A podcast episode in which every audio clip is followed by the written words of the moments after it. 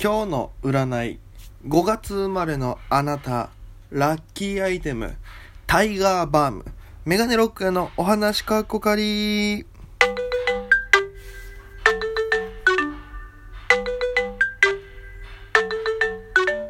さあ、ということで、えー本日も始まりました、メガネロックへのお話、かっこかりでございます。さあ、ということで、22回目の放送になりますが、あのーありがたいことにね、あ、なんか、このラジオトークの機能で差し入れというのがあるようなんですけども、なんかスタンプかなんか送っていただいて、それが、ま、ポイントに換算されてみたいなところなんですけども、その差し入れを初めていただきまして、えー、匿名 DJ さんって方ですね。多分初期設定のままなのかな？からいただきましてありがとうございます。えーぜひね、皆様も面白いなと思ったら、えーリアクションだったり、差し入れだったりお待ちしてますのでよろしくお願いいたします。さあ、えー今日は何の話をしようかなと思いまして、それがタイミングの話を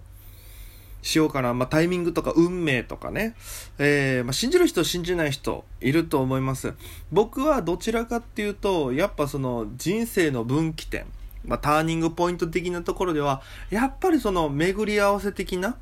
うん、なんかそういう、あ、もしかしたらこうした方がいいんだろうなって、後押ししてくれる瞬間ってあると思うんですよ。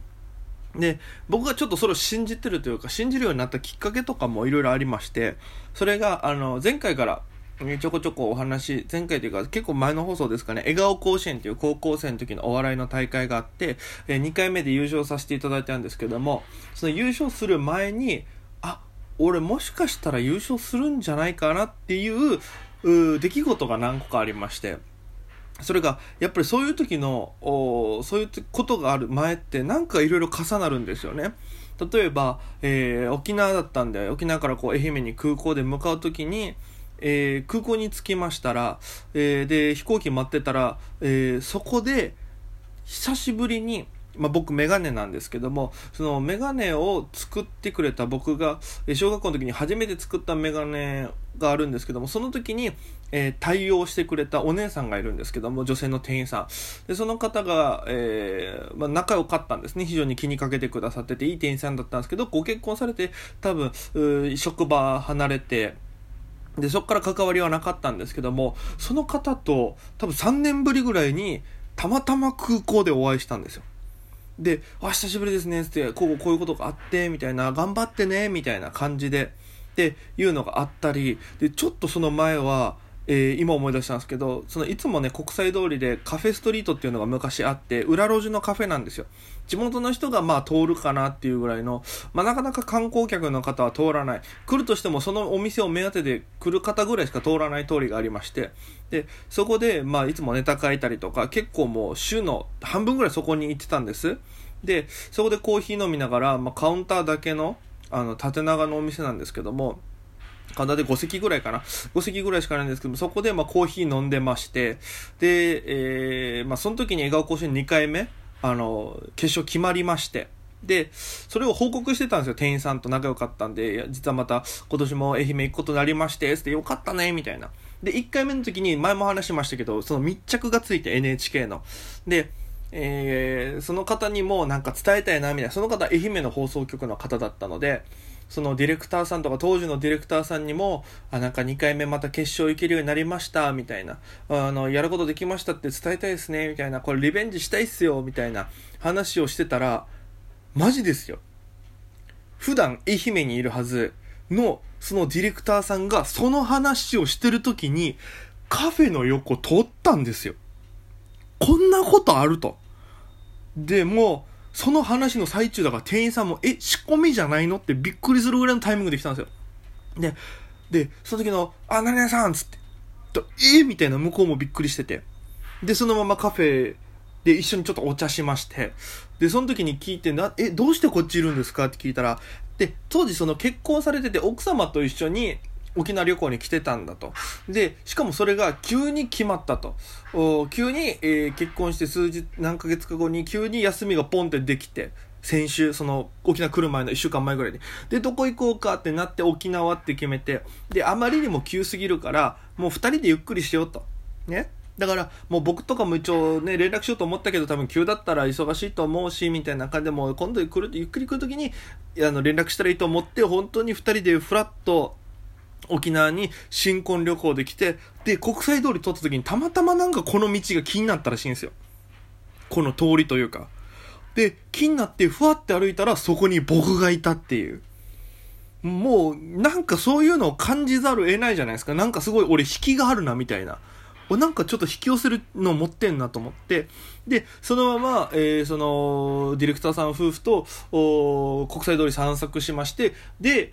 この大会で今年も頑張ってねっていう意味で、その時に蝶ネクタイ買っていただきまして、その方に。で、実際それを舞台でつけて、そのまま優勝させていただいて、だからね、やっぱ、なんか持ってるなっていうのを感じるんですよ。で、それが愛媛に行った時もあって、で、愛媛着いたら前も話したようにホームステイをえー、受け入れてくれたお見せさせてもらった、えー、お家の方と、まあ、愛媛観光に行くんですよ。大体土日に大会があって、金土日その宿舎に泊まれるんですけど、僕大体水曜日に松山、愛媛の松山に行って、水曜日に泊まって、で、木曜日はその方に、え、愛媛県内案内してもらって、え、ホームステイして、え、金曜日の夜はもう宿舎に行くって流れがもうありまして、その時も、お木曜日、案内してもらいました。まあ、え、道後温泉とかいろいろ回りました。その時に、なんか行きたい場所あるって前もって聞かれてたんで、僕はもう本当に優勝したかったから、えー、パワースポットとか、この力を得られる場所みたいな、もう験担ぎですよ、言っちゃえば。ね、験担ぎできるような場所に行きたいですって話をしたら調べてくれて、じゃあここ行こうかって言って、えー、連れてってくれたのが、愛媛県ってこう、ね、周りに離れ小島がいっぱいあるんですよ。で、それが、えー、高速なのかな？なんかで橋でこう繋がってて、こう高速で途中途中その降りる場所が島に繋がってるんですけども、その中で大三島という島がありまして、非常に、えー、自然が豊かなところ、記憶で言うと自然が豊かなところで、で、この大三島入っていきまして、で、まあ、漁港みたいなのがあったんで、そこでお昼ご飯を食べまして、で、どこを連れてってくれるんですかって聞いたら、神社がある、ある、あるよと。ね。で、ここはすごいパワースポットのある神社だからっていうので、えそうなんですか知らなかったです、つって入りまして。したらもう、境内が広いんですよ。でも、自然がもう、ブワーって、こう目の前に広がってましたね。木々が広がってて、すごいね、なんかか、風というか、この境内入ったら風のこの感じがちょっと変わるというか、僕もあんまりそういうの信じてない方なんですけども、やっぱそういうのが続いてたんで、敏感になってたんでしょうね。うん。だからすごくなんか、ああ、いいなと思って。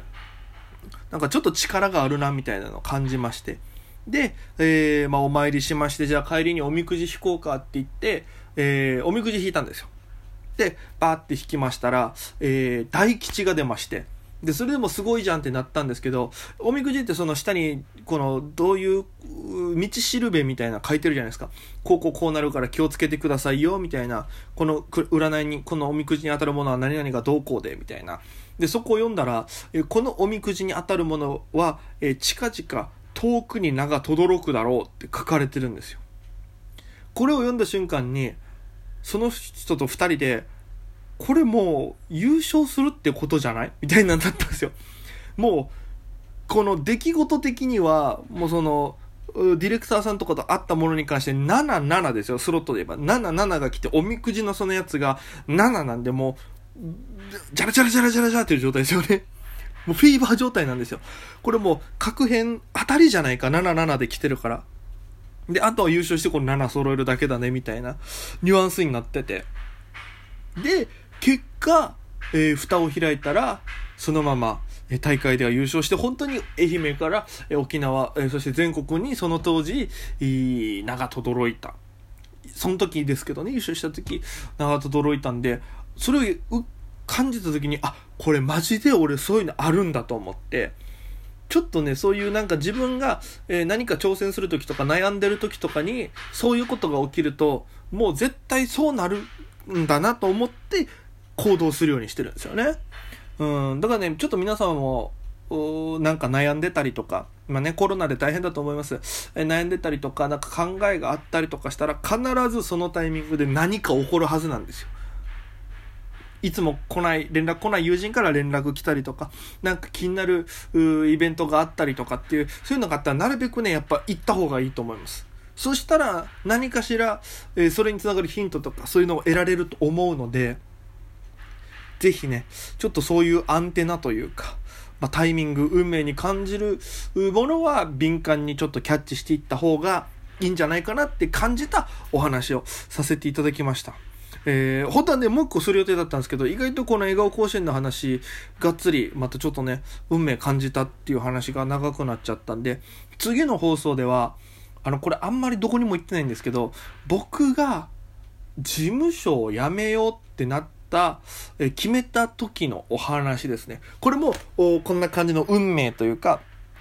タイミングが重なって、あ、俺やっぱ東京行きたい。東京でお笑いやろうってなっって事務所を辞めるっていうのを決めたっていう流れがあるんですけども、ちょっと次回はね、えー、あんまどこでも、どこにも話したことない、このお話を、まあもう辞めて2、3年経つんでね、えー、ちょっとお話ししようかなと思います。なんでね、ぜひ皆様、明日もお聴きください。ということで、皆様、本日22回目の放送もありがとうございました。また明日お耳にかかりましょう。それでは皆様、また今夜。